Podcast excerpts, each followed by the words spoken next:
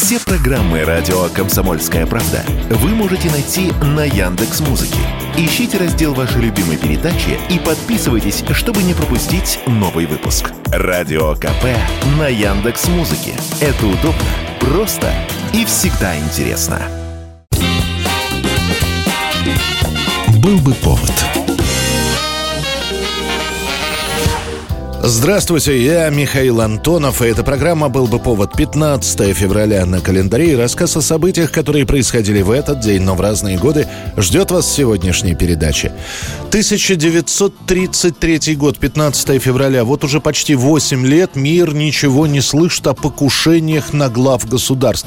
Последнее было в 1926 году, когда попытались расстрелять Бенита Муссолини, причем дважды за один год. И вот новое покушение. Чудо чудом остается в живых американский президент Франклин Рузвельт.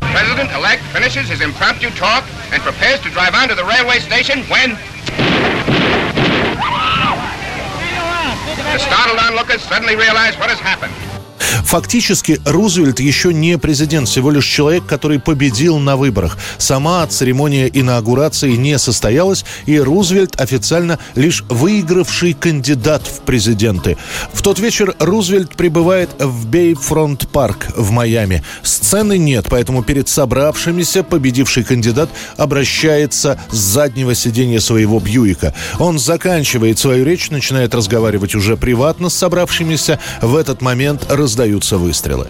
Джузеппе Зангара, итальянский иммигрант и безработный каменщик, разряжает свой пистолет 32-го калибра в Рузвельта. Чтобы видеть свою цель, Зангара встает на металлический складной стул. Стоявшая неподалеку женщина успевает ударить его зонтиком по руке. И пули попадают в людей рядом, но только не в Рузвельта. Тяжелое ранение в живот получает мэр Чикаго. Чуть позже он скончается в больнице. Еще два человека получат легкие ранения.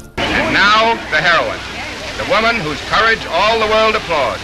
She probably saved Mr. Roosevelt's life by deflecting the assassin's aim.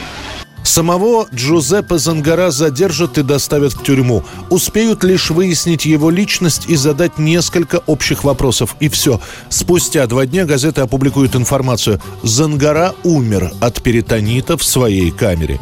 Это покушение вызовет множество вопросов. Как можно промахнуться с расстояния в 10 метров? Почему Зангара так неожиданно умер, хотя в первые часы после ареста он не жаловался на здоровье? Появится даже версия, что Рузвельт или его окружение чуть ли не сами срежиссировали это покушение, но эта версия не будет подтверждена никакими фактами. 1947 год, 15 февраля, выходит указ Президиума Верховного Совета о воспрещении браков между гражданами СССР и иностранцами. Официально этот запрет объясняется заботой о советских женщинах. В частности, в указе говорится, женщины, вышедшие замуж за иностранцев и оказавшиеся за границей в непривычных условиях, чувствуют себя плохо и подвергаются дискриминации. А я хочу свой дом, свою машину. Я хочу зайти в магазин и купить ту шмотку, которая мне нужна, понимаешь? А не бегать за фарцовщиками. Я хочу увидеть мир своими глазами. А ведь еще совсем недавно советская власть вполне лояльно относилась к подобным бракам. Есенин женат на американке. Шаляпин до своего отъезда везде появлялся с женой-итальянкой. Некоторые французские летчики эскадрильи «Нормандия Неман» нашли именно в Советском Союзе своих жен. Однако уже прозвучала фултоновская речь Черчилля, уже сидит в тюрьме актриса Зоя Федорова, официально за антисоветскую деятельность, неофициально за связь с американским военным, и уже становится понятно, что бывшие союзники по антигитлеровской коалиции уже не друзья, а самые настоящие враги, политические и идеологические. Константин Петрович, скажите, интересно, к чему назовет такой танец? Да ни к чему, конечно. Простой бытовой танец. Ногой гасим горящий окурок и вытираем спину полотенцем. А вообще, я вам должен сказать, ребят, это довольно неплохая физзарядка. Нарушителей закона, тех, кто все-таки решался на брак с иностранцами, осуждали по 58 статье. Туда входила контрреволюционная деятельность во всех ее видах. Антисоветская пропаганда, шпионаж, оказание помощи международной буржуазии и далее вплоть до измены Родины. Мера пресечения лишения свободы на 6 месяцев. Это самое минимальное наказание. На деле же молодоженам грозило несколько лет лагерей.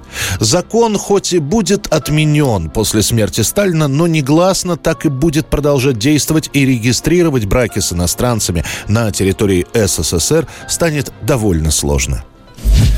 1960 год, 15 февраля. В советских школах нововведение. Понимая, что у многих школьников родители работают допоздна, бабушки и дедушки есть не у всех, правительство выпускает указ об организации в школах групп продленного дня – Вскоре такой термин, как продленка, будет распространен повсеместно. Очень приятно. Меня зовут Аделаида. Ну как? Согласна взять его на буксир? Согласна. Но с одним условием, чтобы он не жаловался. А чего мне жаловаться-то? А я стукнуть могу. Суть продленки очень простая. Чтобы дети не шатались по улицам в поисках приключений, если у них нет в расписании секций и кружков, они после уроков остаются в школе. Как правило, в том же классе, где и учатся. На продленке под присмотром учителя делается домашняя работа. Если в классе был телевизор, иногда для школьников включали какие-нибудь передачи, завершалось все, опять же, под пристальным вниманием педагога, прогулкой. Главное, чтобы ребенок был чем-то занят. Если не уроками, то уборкой класса если не уборкой, то репетицией какой-нибудь песни. В группе продленного дня создаются кружки изобразительный, театральный, кулинарный. Я учусь, ты учишься, он учится, мы и все равно для большинства советских школьников группа продленного дня, она же продленка, это наказание. В то время как сверстники после последнего звонка отправлялись домой обедать, а после гулять, другим приходилось до 6 часов вечера жить по расписанию. И тем не менее, продленка переживет советскую власть и будет применяться и по сей день.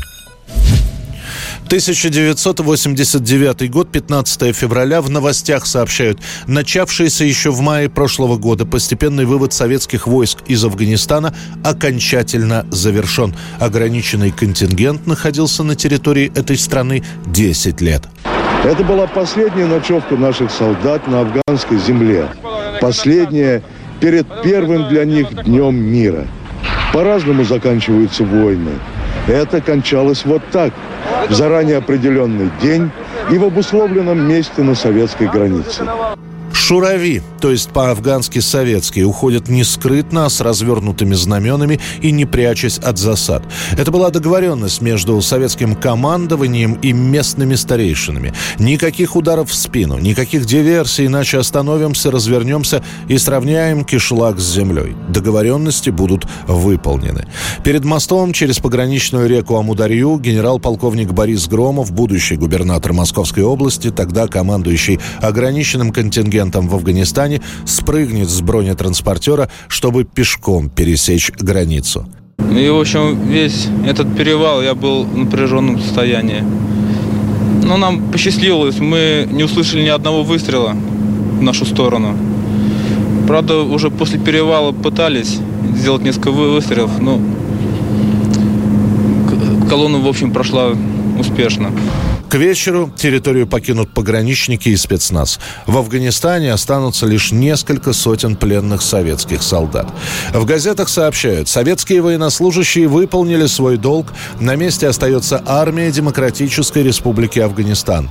ДРА действительно контролирует большую часть территории, и еще последующие три года довольно успешно местные власти отражают наступление маджахедов. Однако в 1992 году в Кабул войдут войска войска полевых командиров Ахмад Шаха Масуда и Абдул Рашид Дустума, после чего Афганистан будет провозглашен исламским государством. 2003 год, 15 февраля. Спустя два месяца после своего официального выхода на альбоме наконец-то добирается до вершин хит-парадов песня певицы Пинк «Семейный портрет». Чуть позже сама Пинк расскажет, что из-за этой песни на нее обидится ее родная мама, которую исполнительница в композиции называет сумасшедшей. Однако именно эта песня закрепляет успех Пинк после ее первого альбома и делает ее исполнительницей мирового уровня.